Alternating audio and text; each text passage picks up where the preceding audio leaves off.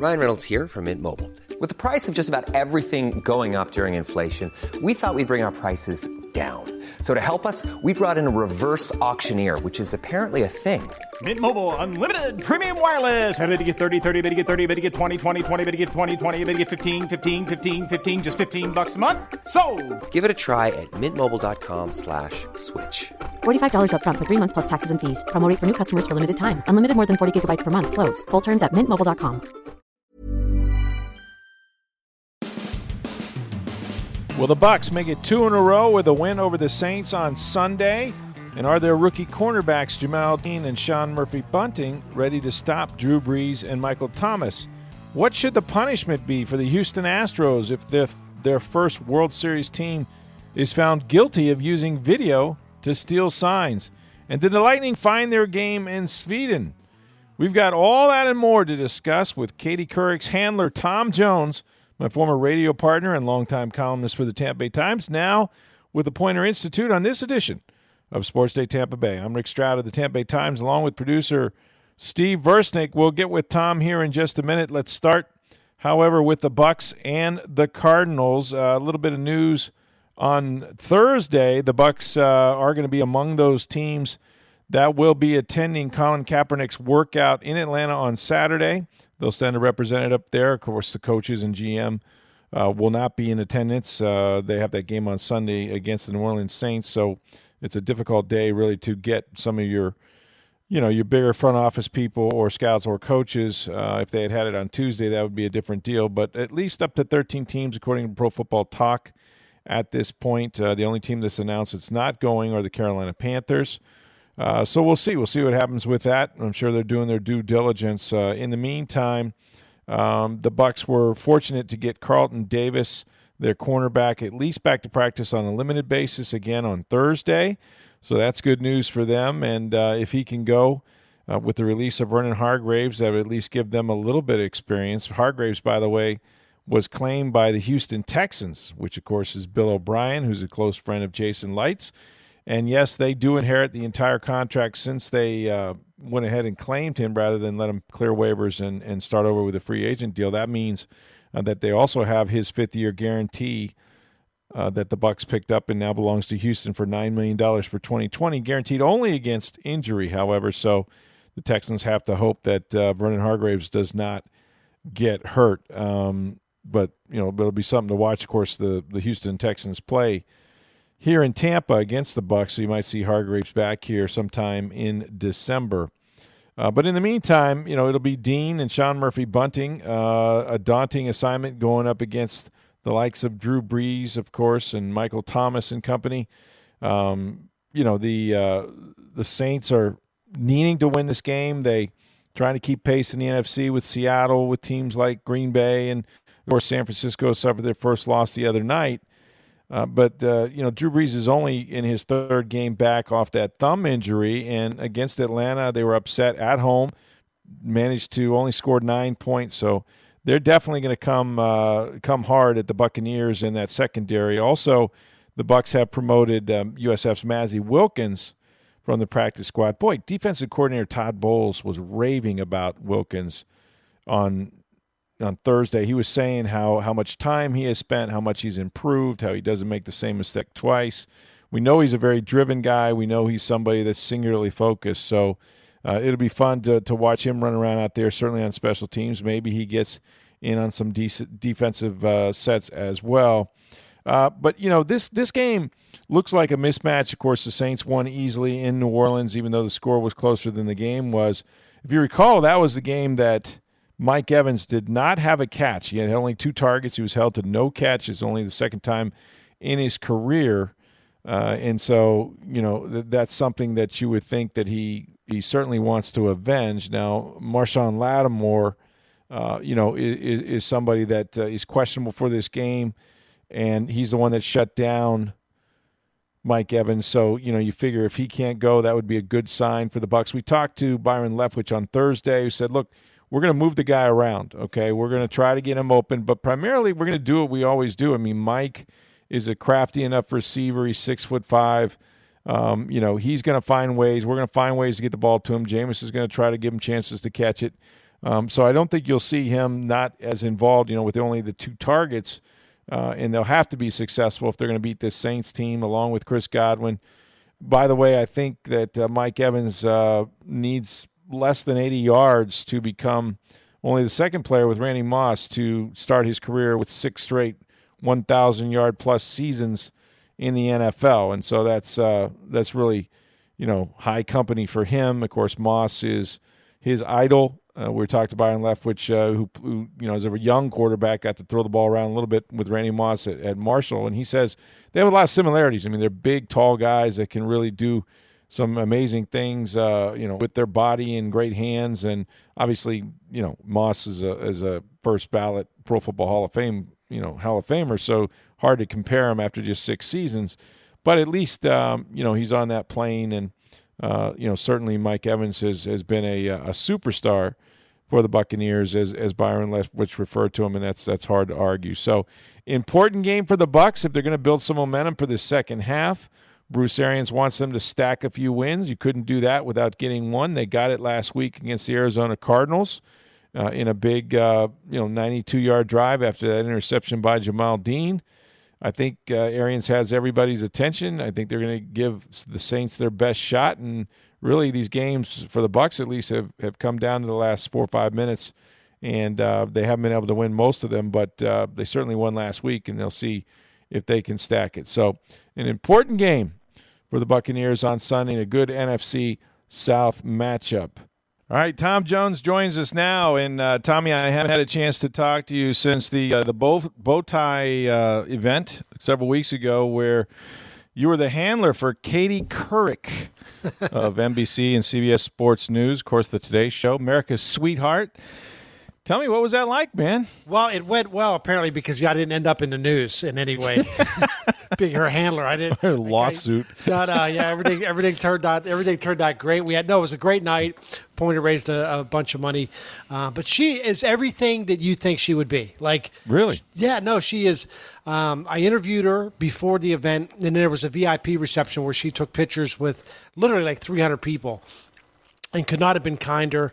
And her biggest request of the night, at one point I went over during while she was getting her photos taken with all these people. I said, Hey, is there anything I can get you? You know, and she, she was sipping a little bit of wine here and there. She goes, Yeah, can you give me some hand sanitizer? I was like, Sure. She goes, Yeah, because I'm shaking hands with 300 people here. She goes, I want to go home without getting like every disease there is on the planet. So I, uh, I uh, got her some hand. That was her biggest. So if that was her biggest request, she wasn't a diva at all. She was seriously could not have been a nicer person and exactly like i said exactly like she is on television she was just terrific to deal with um, and obviously incredibly what an incredible career too you go over everything she's done um, it was it was pretty cool. I, I had some pitch.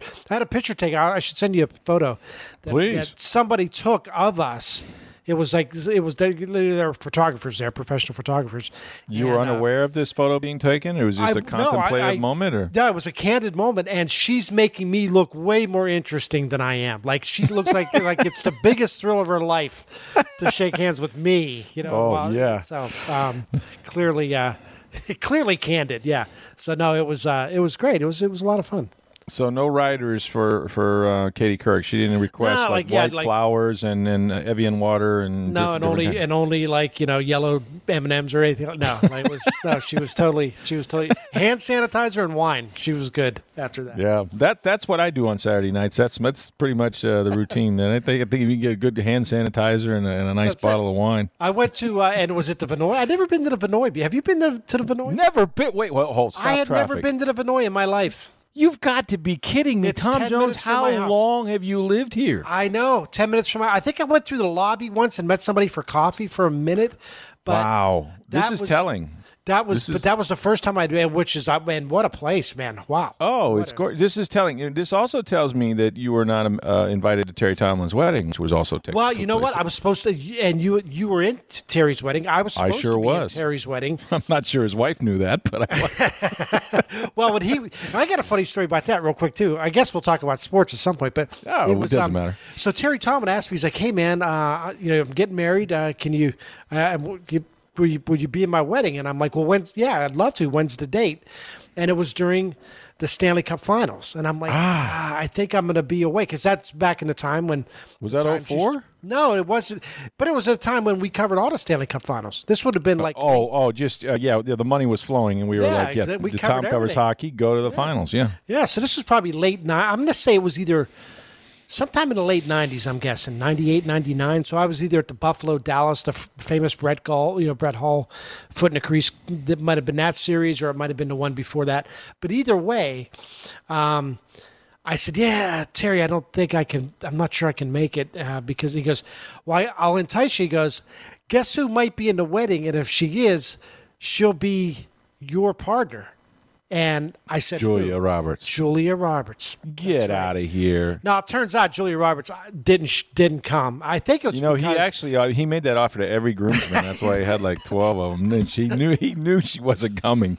well, but here's the thing. Here's the thing that I that I pretty much like will go to my grave believing is that she was in until she found out. Oh, Tom's at the Stanley Cup Finals. Okay, forget it. And then she didn't come after that. So Naturally, yeah. yeah, but uh, but no. Pretty so woman escorted by ugly man, kind of thing. Right? so that was the uh, so that so that wedding was at the Vinoy, huh? So you were It there wa- for- yeah, yeah, it was it was unbelievable. I mean, it was a it, it was the wedding of all weddings, and, and I still have glasses from it and everything. That's it, and all kind of. I mean, that's a who's who of St. Pete because his wife, Oh, was- Kanika, yeah. is. I mean, she, knew has everybody. Yeah. movers and It was- shakers all over St. Petersburg. Right, and then, of course, you know, and all that. Yeah. My sister Susan will be there, and she's Yeah. gonna bring her, you know, Tim, and it's like yeah, For yeah, the well, tell people. time. Tell people. People may not know Terry's sister. Well, for the longest time, we knew I knew Terry. You knew Terry. Everybody grew up, you know, at the times, Terry Tomalin, of course, the outdoor writers, um, who, who passed, away, a couple years, ago. But um, he, f- f- for like the first year that I knew Terry, was like, "Oh, my sister Susan's coming down. My sister Susan." I- finally, I said, "Who's your sister Susan?" He goes, "Oh yeah, you've heard of her, Susan Sarandon." I'm like, "What? Yeah. Your sister's Susan Sarandon?" And then I looked at his eyes and I went, "Yeah, she is, isn't she?" You know what? Exactly. There are times where I'll watch. I'll be flipping around and Bull Durham's on, or uh, She's got- Dead Man got Walking, or whatever. eyes. They look exact. They really They do look do. like brother and Yeah. sister. It was, uh, it's amazing how Yeah. close they look like. One. And then yeah, Tim, Tim Robbins. She Tim at the Robbins, of time, she course, at the time, yeah. uh, li- yeah, her partner was Tim Robbins. So yeah, Right. Yeah, it was it was interesting. So had you been at the wedding, you would have been at the Vinoy. I know, uh, and, we, and never been at. The we all Vinoy. stayed there. We stayed overnight because it was that kind of a wedding where you just you know, and then the next morning, um, God bless her, I went down for breakfast and uh, Kanika was there, and they had the the wedding party had a breakfast the next morning, and so I kind of was standing there. She goes. Uh, and who are you? so I was, I'm the guy that stood up for your your husband. I was that was next to you when you were saying I do. Yeah, I was like three people away from you. It's right. I was the guy guy in the Ah, black she tux. only had eyes for Terry. Just goes. Yeah, to, no, just that's goes true. That's absolutely true. So Katie Couric uh, does her thing, and then um, and you got to you got to be the handler, and Yep. so she she you're right. She had an amazing career, and um, and I would think has a little bit of money too. She's she's done very well for She's herself. doing it. She's doing all kind of stuff now too. She, got a, she has a newsletter that I sign up for. It's actually really good. Um, Really? uh, yeah, it comes out. Is she day. on TV consistently somewhere? No, Or no, not anymore. I mean, she does a lot. Of, she has her own. She's starting her own media company, and uh, she's writing Wow. her memoir, and she does a podcast, and that, that's pretty Oh, wow. regular. So she, yeah, she's involved. Maybe lot we maybe we could have her on Sports Day Tampa Bay. You never She know. would. She probably could talk about anything too. Yeah. She, Oh, I'm sure she could. yeah. I'm no, sure pretty- she could. Pretty sharp. Pretty sharp woman. Very- I wanted to say uh, quickly before we get into real sports that we're going to talk about is that uh, I was not happy to find out that you cheated on me and went on Lane DeGregory's podcast, the 100th edition of, of all things. Well, at least I could say I've I've been on a Pulitzer Prize winning podcast, you know, because I'll never win a Pulitzer, and I, well, maybe you'll win one someday, but Hey, you might, no, no, you probably, might. probably not, probably But uh, not. no, I went on there. She asked me. I remember months ago when I was a Poynter, I did the 25 greatest journalism movies or movies Yeah. about journalism ever, and uh, and so she had me on. It was our hundredth episode. I think they just, I think it just came out the other day. So uh, check it out. Yeah, it's called WriteLane, like W R I T E.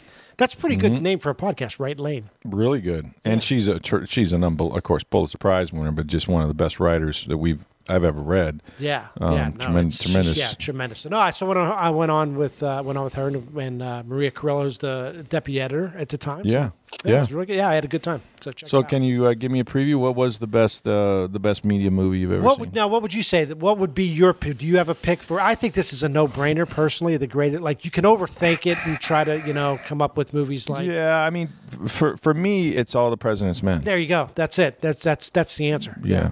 I think it was the most. Uh, even though I never met a guy in a garage behind, you know, a pillar telling me news about the Bucks.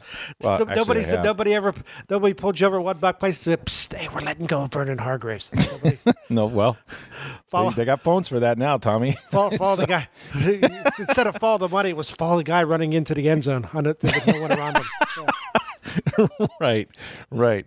Um, yeah, but I, I, it to me that was the most uh, pro- obviously the historical significance of it all. But but there were in that time frame it resembled a newsroom. I mean, it was it was the Washington Post, but it Yeah. it, uh, it it was like reporting. It was it was a good glimpse of sort of what what people do and and um. Yeah, and- so and was that the- was that yours or Yeah, no, yeah, absolutely. Yeah. Yeah. absolutely. Yeah, all the presidents. I mean, there were some other great journalism movies that that were, you know, the the one that came out um, a couple years ago, Spotlight about the Boston Globe. Yes. you know, the, the, and and there was some. There was also some. There were some comedies in there as well. Um, Right. And even a movie like The Paper, which I thought was really good, like Michael Keaton.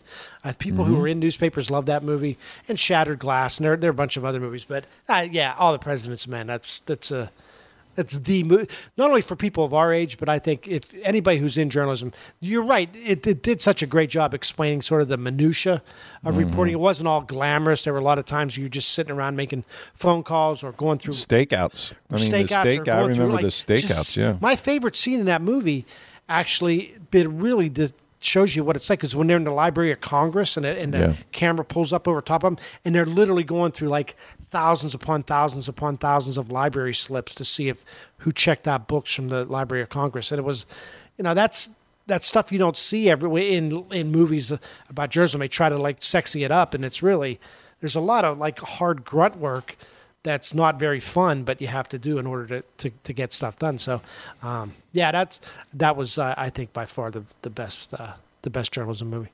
Yeah, cool. All right, well, let's talk a little bit about sports. That's why people come here, I guess. Um, and uh, let's start. Let's start with the Buccaneers, who won a game, won another game. They beat the Cardinals. They're three and six now. Bruce Arians' first year, not ex- actually going to plan, and they've recently released Vernon Hargreaves, as as we mentioned. Um, I, I mean, I guess just an overall view is this thing. Does it feel like it's going to turn? Does it feel to you like are there signs that uh, that Bruce Arians is going to get a handle on this thing? You know what, Rick? There for me there are. I, I watch this team and I'm and I look I look at this team and they're three and they're th- they're three and six, right? If you told me right now they're going to go three and thirteen, I would not be absolutely stunned. I would be. "Eh, I don't think that'll happen, but it wouldn't. Right. But you also told me they went ten and six. I would not say that's completely out of possibility. Wow. I'm telling you, Rick, every game they go into, and you know what I've discovered? I watch the red zone every week now since I don't have to just cover the Sure. Bucks.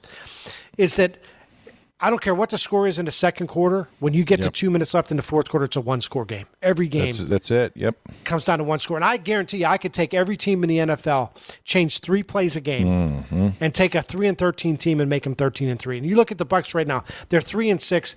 I could take a couple, maybe one or two plays a game, and I can turn them into a one and eight team very easily. Sure. And I also could turn them into a six and three team pretty easily. Mm-hmm. But I watch this team, Rick, and I feel like they're a threat every week. And as long as they play offensively and don't turn the ball over a ton, they're going. They have a chance. Well, look, last week against Arizona, Arizona out Tampa Bay, Tampa Bay. I thought They did. They they they've played the game that the Bucks have played the last few weeks, where Right? yeah. you know, you've got the lead, you could tack on to it, but here's the big interception that prevents you from putting a game away, and here comes the other team, 92 yards down the field. We've seen that game.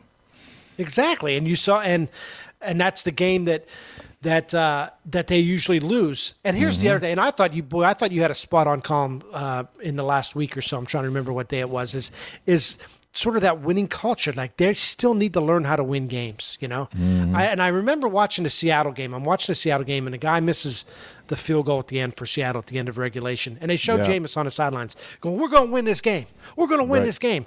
And Right. remember, and he did the thing, you know, with the eating the W's and all that. You know, you can't talk yourself into being a winner. You can't talk yourself into a winning culture. You you have to go out and do it. You have to do it. Yeah, you have to win. I asked, uh, you know, Arians about that. I said, you know, what comes first, the culture or the winning? And he goes, the culture is winning. He says, if you don't win, you're not going to change anything. You have to learn to win. That's the culture. You know, exactly. No, without the wins, you can talk about it all you want to, but it's the last five minutes. You know, that's what he's been preaching. You know, if we play the last five minutes right, then we win more of these games. Right, and they did that the other day. They did that against Arizona. They found a way. Whether the Arizona, whether Kyler Murray shouldn't have thrown it, whatever the situation. Doesn't matter. They they got the ball and then they took it down and scored. And it's the same thing. Like the other day, I'm watching the Seattle San Francisco game on Monday night. Mm-hmm. Right. Both both of those teams had chances to win. Both of those teams had chances to lose. And you know what's funny about it? At the end of all this, I wake up. I, I watch that show Get Up on ESPN. Yeah. I usually watch it like 20 minutes. Was It's getting better, by the way. Yeah, I think so too. Um, but I'll get up and I'll watch like 20 minutes as I'm getting ready for work. And um, and the other day, we're just Ru- Ru- Russell Wilson. What a winner! What a clutch performer! This guy, oh, what a! And they're going on and on. I'm like, did anybody forget? Like he threw a huge interception in overtime of that game, and if the kicker doesn't shank one down the tunnel for San Francisco, San Francisco wins that game, and you're blaming Russell Wilson. But they found a way to win, and all of a sudden now the conversation and the narrative is Russell Wilson's a winner. That's there's your MVP right there. You know, and it's mm-hmm. and it's the same thing with I think with the Bucks they if they if they can win a few of these games, and I think the culture starts to change. But I'm telling you, Rick, I wouldn't want to play this team on a weekly basis. I, I they're they're they're pretty. They they move the ball offensively. Well, they score points. They Look, score they score. points. They score 28 points a game. Uh, unfortunately, they're giving up 31. So if that if that side of the ball ever catches up, right? I mean, it's hard. Look, I've been I've been as critical as Jameis Winston of anybody, right? But I mean, when you look at it, um, what are you asking the guy to do the last two years? Last year it was get us 30, we have a chance. This year it's get us 32, we have a chance to win. I mean, it used to be in around Tampa. Give me 17. Remember those days? Yeah. Give me 17. We'll make it hold up. Sure. These dudes are scoring. They got 32 points a game to win. I mean, I, I you know that's that's not an easy thing to do even in this NFL. So yeah, he's put his defense in bad positions, and that's that's part of the the average, right? Um, when you when you have turnovers early in the game, like they did again on Sunday. Um, but uh, until this young group grows up, and now they've cut Vernon Hargreaves, and What'd you make is of that? not- I'm sure you talked about it on the podcast the other day, but yeah, well, a little bit. Um, you know, I guess uh, to me it, it has a lot to do with business, right? Like if and and apparently this was not a one-off. This was not because Vernon didn't hustle on a 55-yard catch and run the other day. It's according to Arians, it was cumulative, which tells me they have other film, right? That's not good. Or other examples. And I mean, I was in the locker room after they lost to Tennessee, and I don't really judge players based on how, how much they, they sit in solitude after a loss. You know what I'm saying? I mean, to Right, me, right. the game's over. You can't change it, right? Right. Get get ready, get on a plane. But there was a moment there where Hargreaves and some other guys um, were in the you know shower area, sink area, whatever, and they were cutting up about things that had nothing to do with football to the point where JPP had to go in there and scream at them to shut up. yeah, Um, and you know, my my my take on Vernon is, and I I like Vernon. I think it was, I think they overdrafted him. Not his fault, right? He if he's not the eleventh pick in the draft that year, uh, it's not his fault they took him there, right? I think him coming home was bad for him.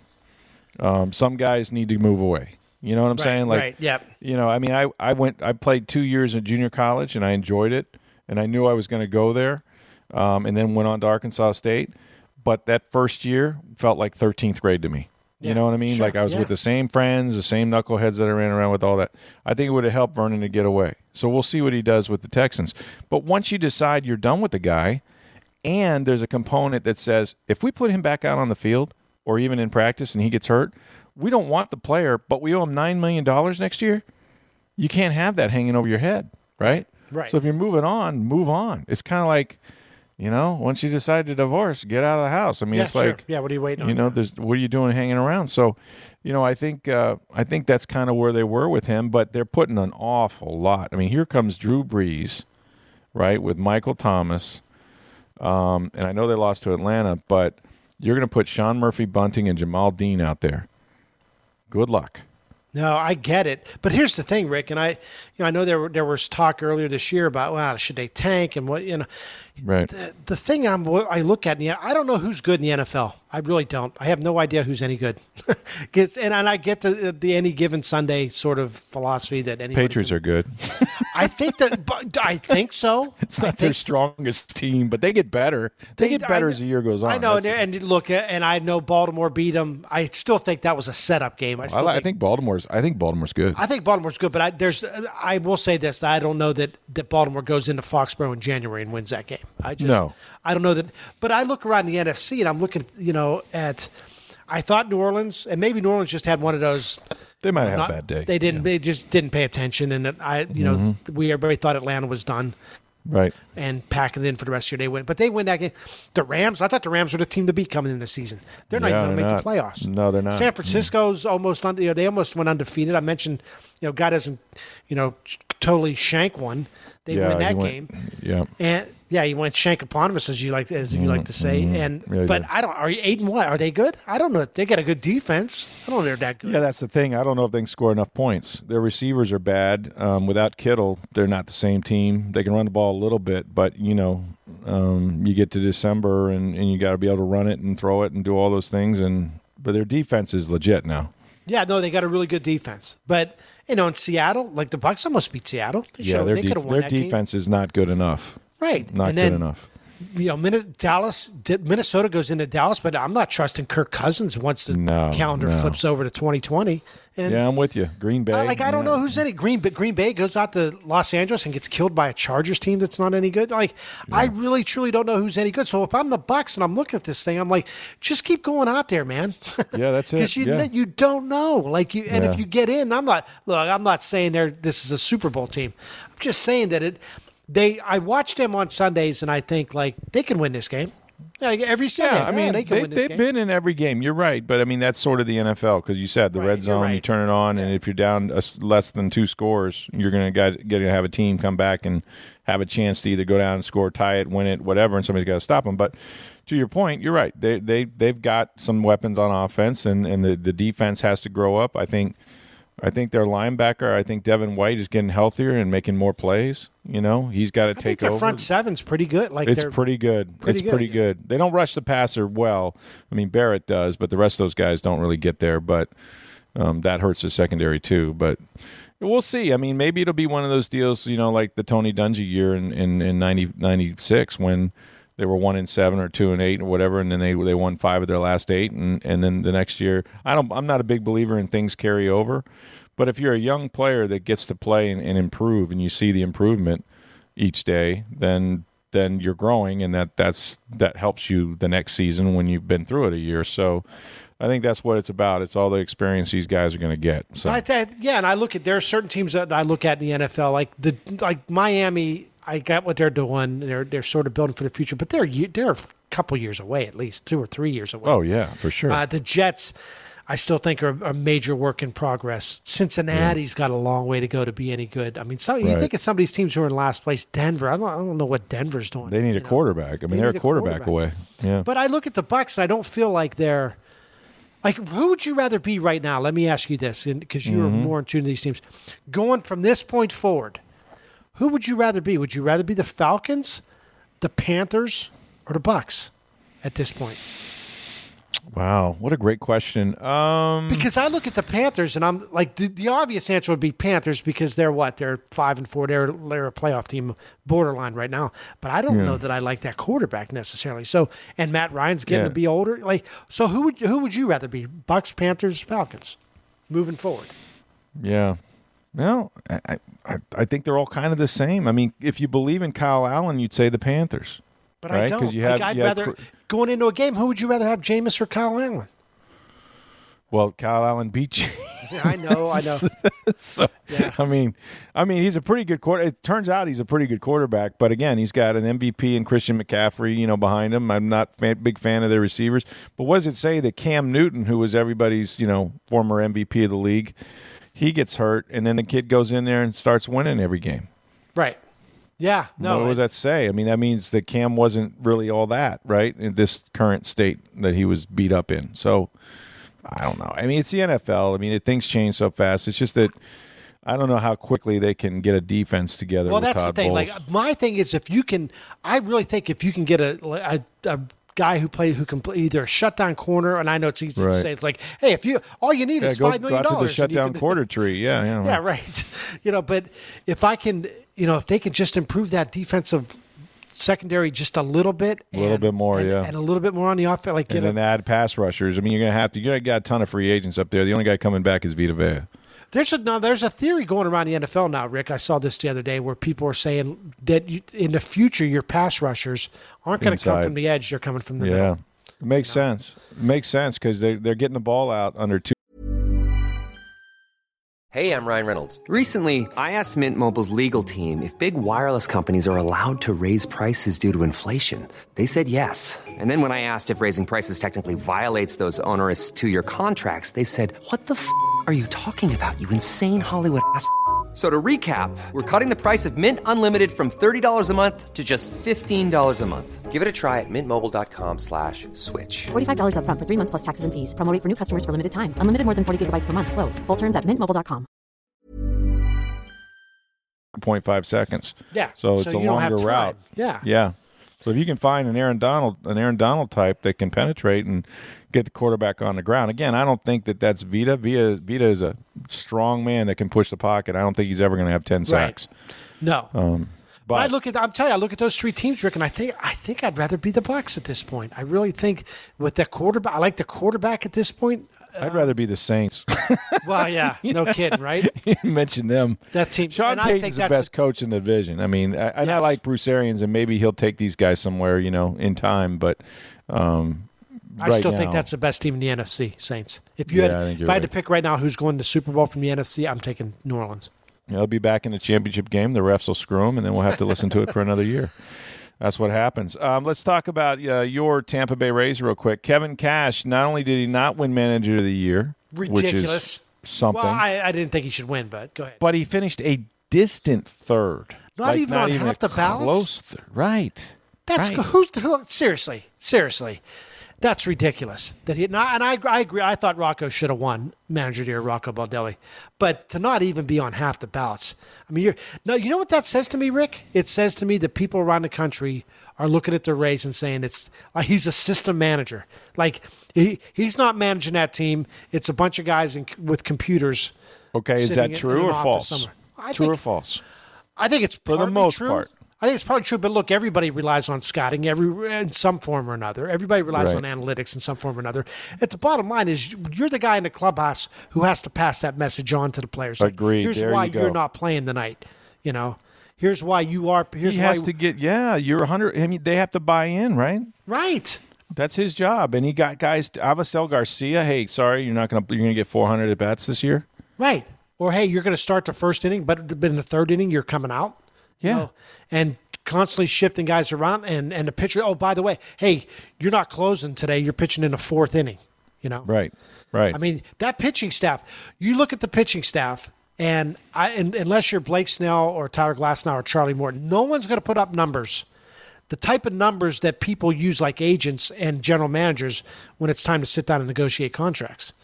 You know, because no one's looking at saves anymore. No one's looking at mm. holds and all this. You know, they're just looking and you have to sell that to people. You have to sell a guy, hey, you're starting the first inning and then you're coming out.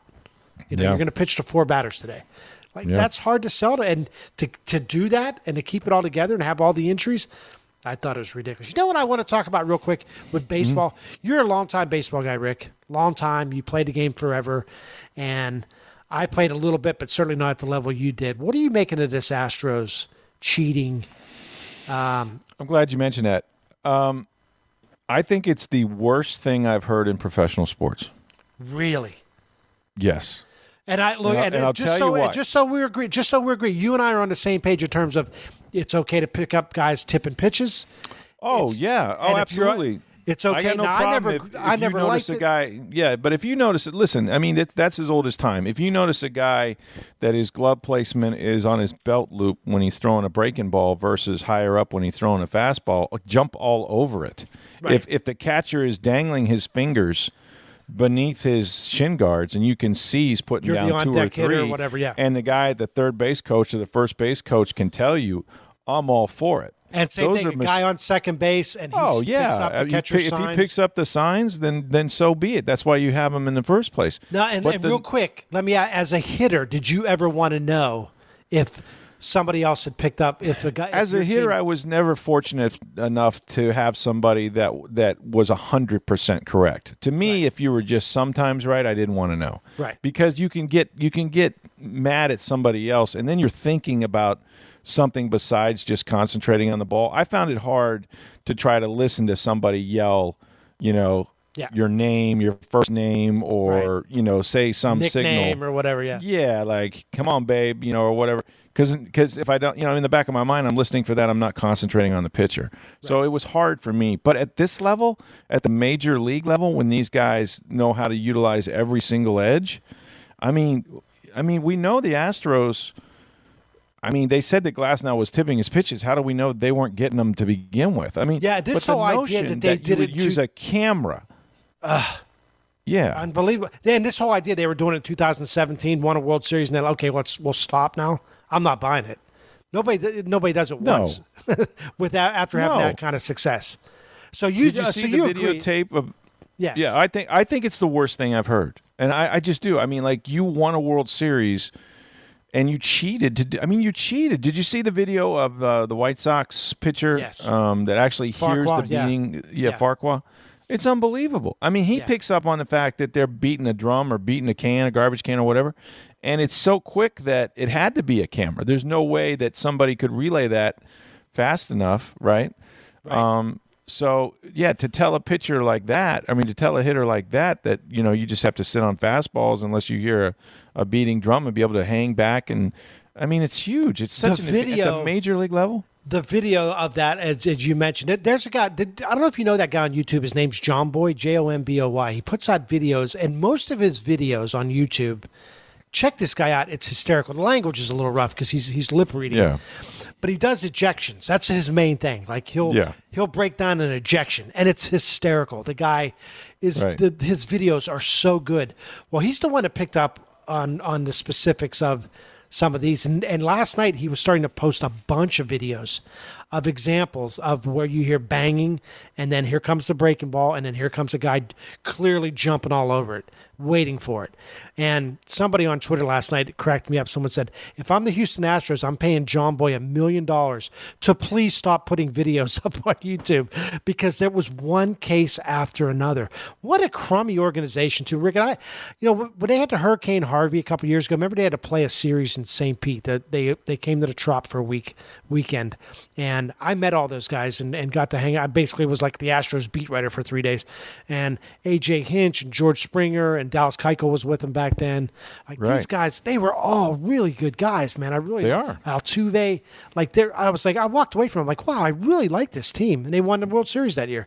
And I was I was kind of rooting for them in the World Series because I thought ah, these guys are seems like a good bunch of guys. And I remember at the time, remember when the Yankees were complaining during the playoffs, like those guys are whistling in the dugout.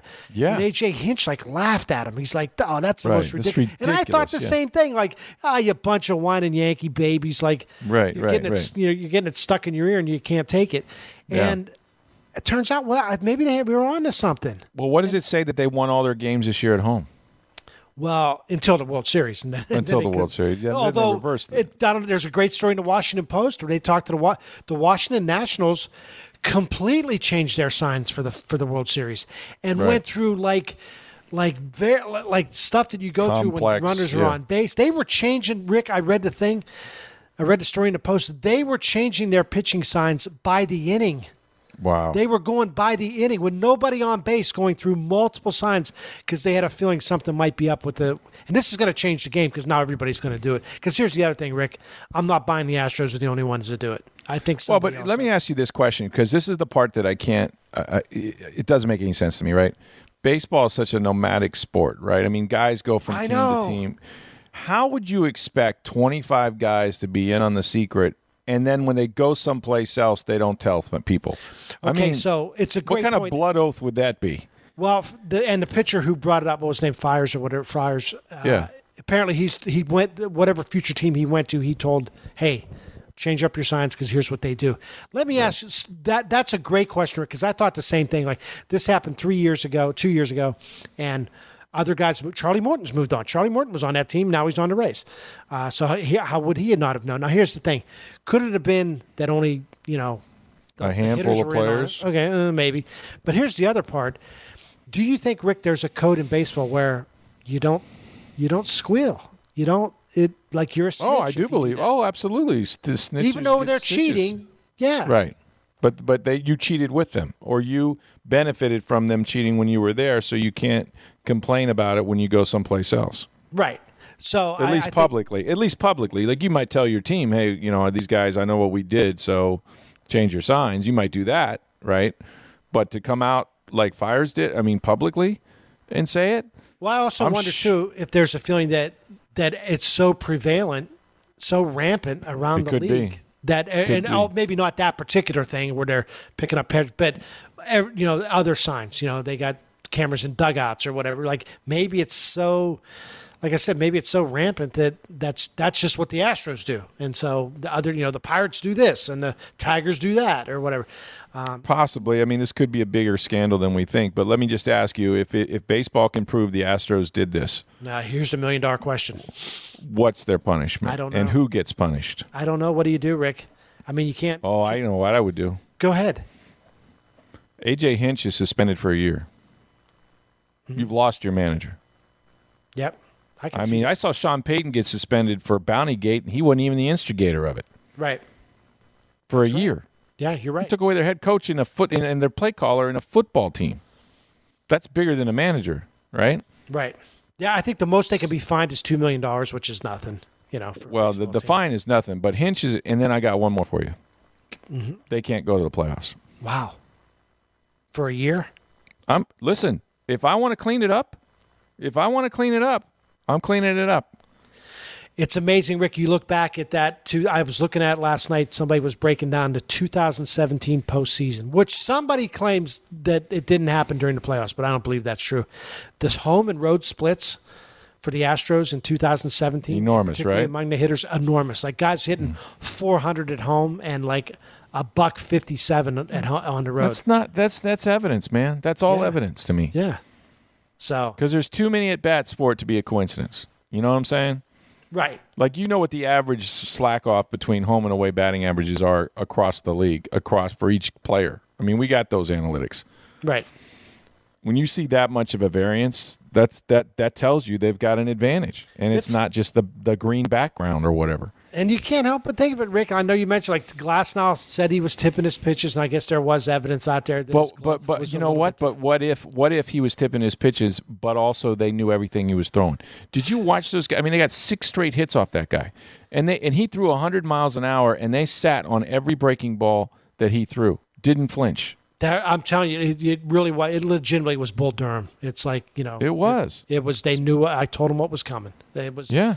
Yeah. They were totally ambushed, and it's funny. So what would you do? Would you what would you do to the Houston Astros if in fact this is proven? I would love to do what you're suggesting. I would love to to ban them from the playoffs. That's not going to happen. You just, I mean, I mean the the suspension of AJ Hinch. I like that idea.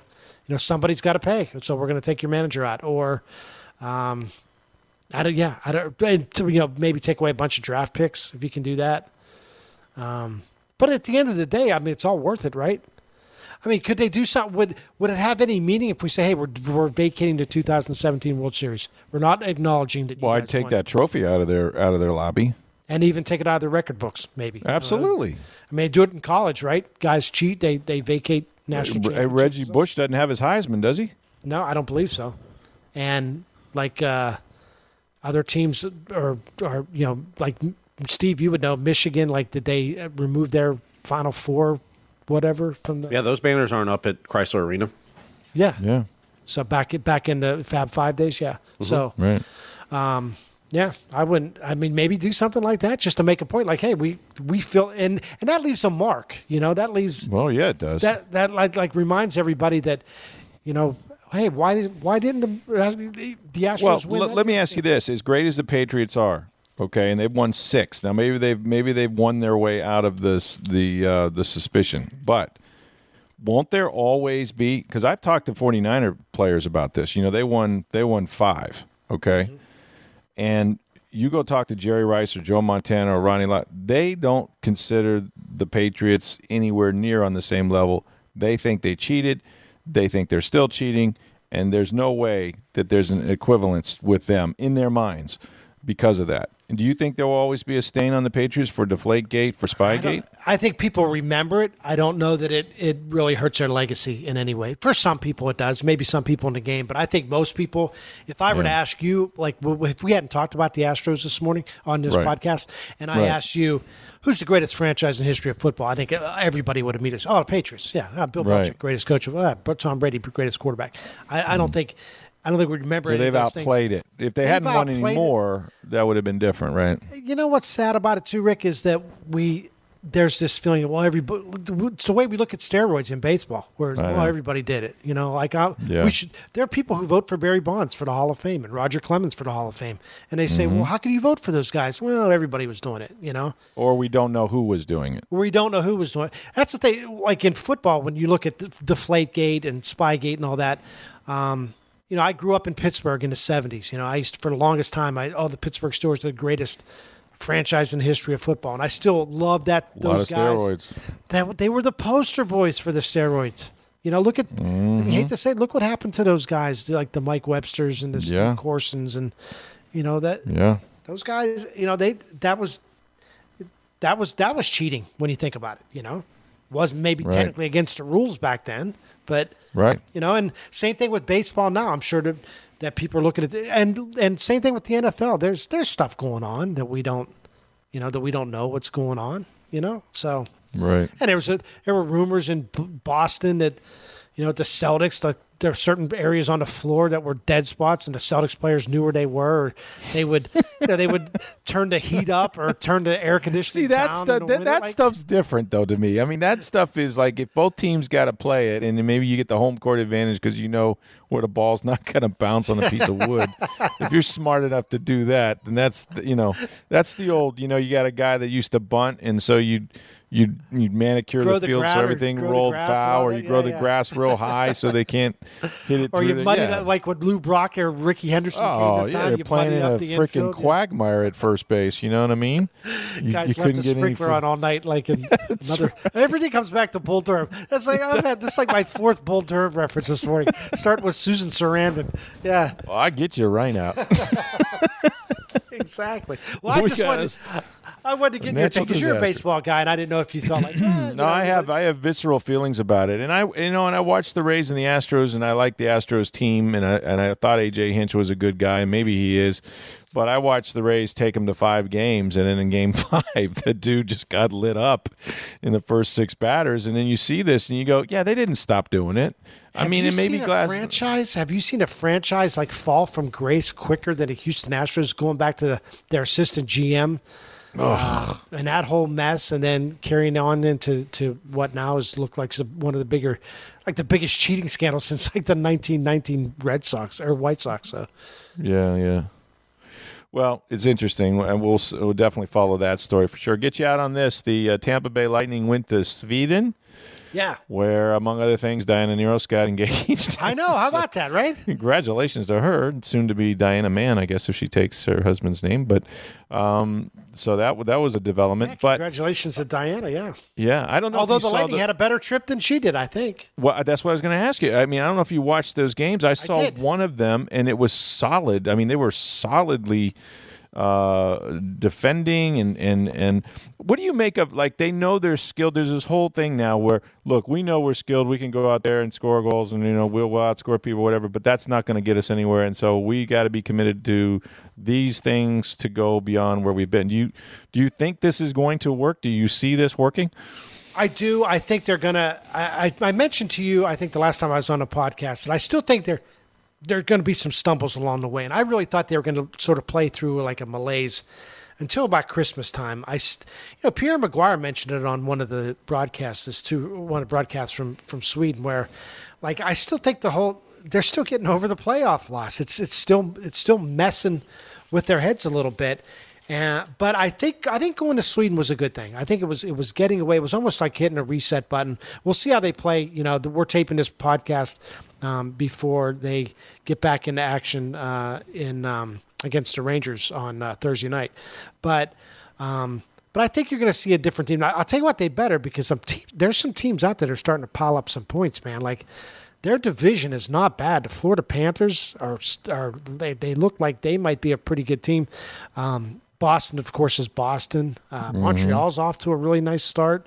I think still think Toronto's a team that's going to be a factor. I, I think Buffalo will they'll, we're starting to see the real Sabres now. They'll start to fade out. But look, there's this thing's starting to pile up a little bit on them. So uh, I think they're going to be okay. I They got to get going. Yeah. they got to get going at some point. point, and I think those. I think they can use those two games. Now, they could have lost. Look, they easily could have lost that the first game of that series. I mean, it was, Oh, yeah. it was a close game, but um, but I like I liked the, the way they were playing. I thought they were a little bit more. Um, there's a little more urgency, I thought, to their game, a little more desperation to their game, and I think I think we're going to see a little bit more of that coming back, and, and maybe the trip. You know, a lot of teams complain about going. You went to you went on a trip with the Bucks a few years ago, and watched the bottom of this franchise fall apart.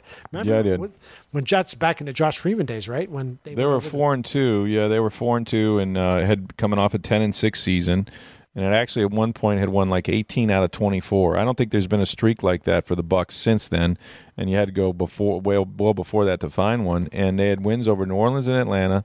They go to England to play Chicago, but they stayed the whole week, and it was like a Pro Bowl. I mean, these guys practice a little bit on the pitch in the morning at the hotel, and then let's hit the bars. You know what I mean? so. yep. Um, they were out all night and uh, they got hammered by Chicago and lost ten straight. I mean, I've never seen anything like it. Um, and got you know who knows if the trip had anything to do with it, but uh, Well, those trips I- can can mess. they can do that to you, yeah. Tired. I, I think they've probably handled this trip really well. Travel's a little bit different than it was. I remember Yeah. Austria years ago, and it felt like we were on a plane for like four days. Now and they only played two games. They played two games right back to back, and they were there for a week, so they had a chance to adjust to the time and and what They've been back You know what what makes it a good trip is ask Buffalo if they had a good trip. right. Exactly. You know, I mean, if you win, it's a good trip, right? So, I mean, they won and and they feel good about themselves, and they're already preparing people for them to be flat when they come out on Saturday, um, or whenever they play uh, at home um, against the Rangers. So Yeah. Tonight. Yeah. They Um, play Thursday night. So they play tonight. Yeah, Yeah, that's yeah. right. Um, as we're doing this so. podcast, but um, so we'll see. You know, I mean, the proof is in the pudding. But I, I do like that. Here's what my theory was: is they wanted to make sure there's no chance of winning the President's Cup, and now that that has been taken care of, now they can get going again. now they can start moving. Yeah, they just wanted to absolutely. This is not a thing this year. We are not going to be the hottest team in the NHL. We're not going wire to wire, and so now they can go about You know, one real quick thing too, Rick, is is what I noticed on the two games is that Victor Hedman was their best player. I thought for, Yeah, for most of those two games, and he's the difference. He He's the I key. s- I, still believe that if he were healthy in last year's playoffs, they would Mm-hmm. they definitely wouldn't have gotten swept. They might even have won that series.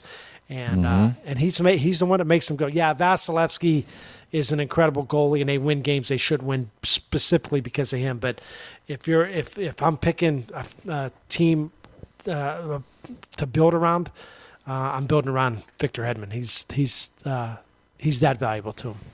Yeah. Yeah. Well, all good stuff. And of course, Tommy, you are on uh, poynter.org. Uh, .org. you can read your newsletter there. What do you got coming up? Anything interesting? Debates. Oh, it's nothing but or, or I, I should say Politics. Should say debates. It's yeah, it's the impeachment hearings, which were Yeah. just. Um, anyway, that's uh, You got Don, something to Don Cherry. you- I wrote a lot about Don Cherry. I did crazy, see that. Yeah. crazy old man. you surprised he was bounced? I mean, we won't get too political about what he said, but I mean, is this has this been a thing with him for a while now? It's been a thing for a while. I tweeted out the other day. I said, "Look, we all knew it was going to end this way, right? We just didn't know Really? when. It was, but Yeah. Mm-hmm. eventually he was going to say something. I mean, for years. And I look, I, I, I used to. I watched a guy, and he's one of those guys that you watch him ten times, ten Saturdays in a row, and he's he's hilarious. And yeah, he's, you know, he says some stupid things about hockey sometimes. Like remember last year he called it Hurricanes, Carolina Hurricanes, a bunch of jerks for the way they celebrate. And they sort of took that on as their theme, and you know, and he's he's real old school that way and old time hockey and all that.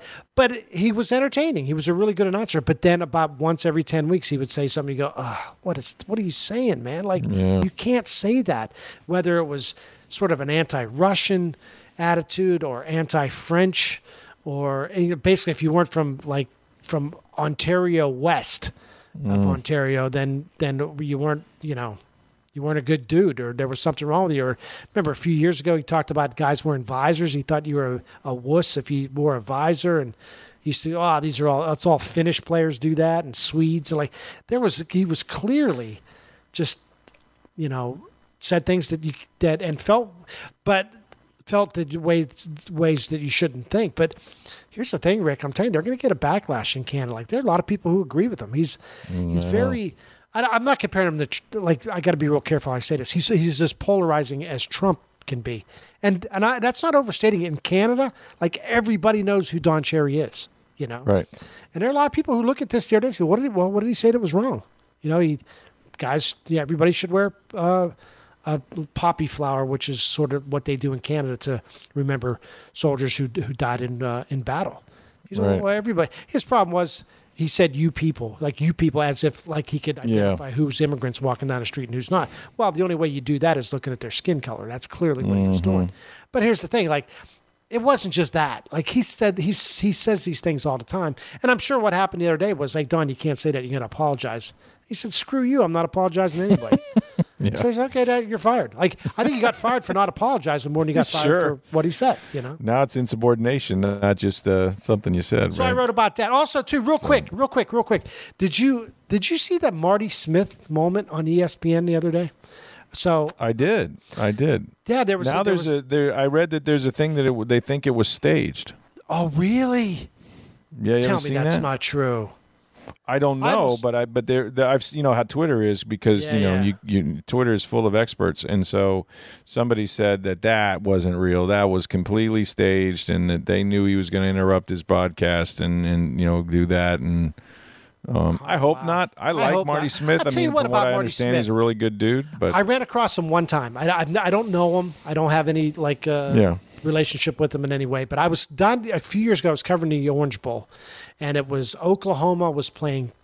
I want to Clemson. I want to yeah, Oklahoma and Clemson, and that was one of the first years of the college playoff. So it was a semifinal game, and there was a kid, and I, I apologize, I can't remember the kid's name who went to who went to Oklahoma. He's he, I think he's from Armwood High School, and um, so I was down there. I was writing a column. I remember you wrote this story. Yeah, Yeah, so I'm gonna write. I'm gonna write a column about the about the uh, about the Oklahoma kid, the kid from Armwood, and I'm um, and so I I camp out. They have a media day, and all the players are set up at tables around like a big room. You know how like they do for the Super Bowl and all that. Yeah. And so I camped out for this kid because I don't want to miss him, right? So he comes up and I start talking to him, and people are mingling in and out, but I'm standing there the whole time because I'm writing just about him. And I get on a roll, and uh, and you know how it is, Rick. When when you're around a bunch of reporters, you know what they're doing. If one reporter starts getting on a roll with a, a an athlete, You you, let him him go. Yeah, Yeah. you could- don't interrupt with stupid questions or let this because guy. you're you're benefiting from the charity that he's giving you. Yeah, Right. It wasn't like I had an exclusive, but I was on a roll. Well, all of a sudden, Marty Smith walks up, and they had this thing set up where Mm-hmm. Marty Smith was going to play like this.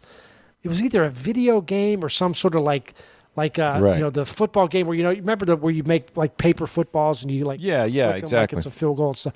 Somebody had invented a game where it's like an actual stadium and you played like finger football, and they had it set up where Marty was supposed to play with this kid. And and I'm on a roll with this kid, and Marty's just standing. And all of a sudden, the kid stops. He goes, "Oh, you ready to do this now?" And Marty looked at me. and He goes, "Are you going?" He goes, "He goes, you, I can wait for you." I go, "I just need about two more minutes." He goes, "You go ahead, brother. Do what you're doing."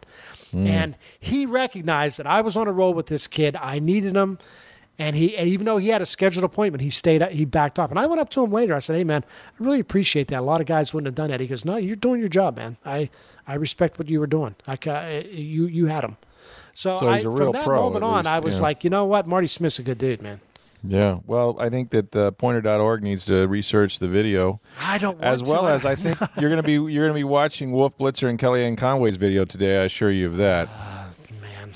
Yeah, there was a what, thing thing there about his her husband, and she yeah, took great offense. and- yeah, yeah. no, it's it's um. but uh, anyway. you know, But yeah, so fun. that's always fun. Poynter.org. And it's not just politics. There's other there's other stuff. no, no, no. So, yeah. It's like and then there's you know there's Katie. I mean there's, There's Katie Couric.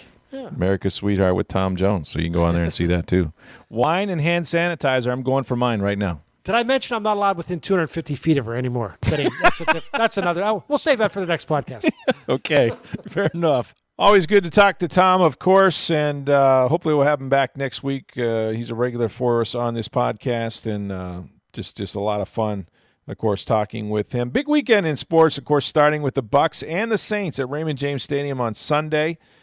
That'll be a big game to see how those young corners will respond, and then before that, a big weekend of college football. Florida at Missouri. That's going to be one to certainly watch and see if the Gators can uh, keep their march towards a 10 or maybe even 11 win season. That would be uh, remarkable uh, for them, of course. And um, there's also other big games, Georgia and Auburn. That's where uh, I believe uh, college game day. No, they're sorry, college game days at Baylor and uh, Oklahoma. So that's that's going to be a big one as well. So lots of college football to talk about. The Lightning, of course, have a busy weekend. We'll have all of that for you on Monday when we return, and we are here every Monday through Friday. We hope you guys uh, we'll make an appointment to listen to us on your own time. For Steve Versnick, I'm Rick Stroud of the Tampa Bay Times. Have a great weekend, everybody.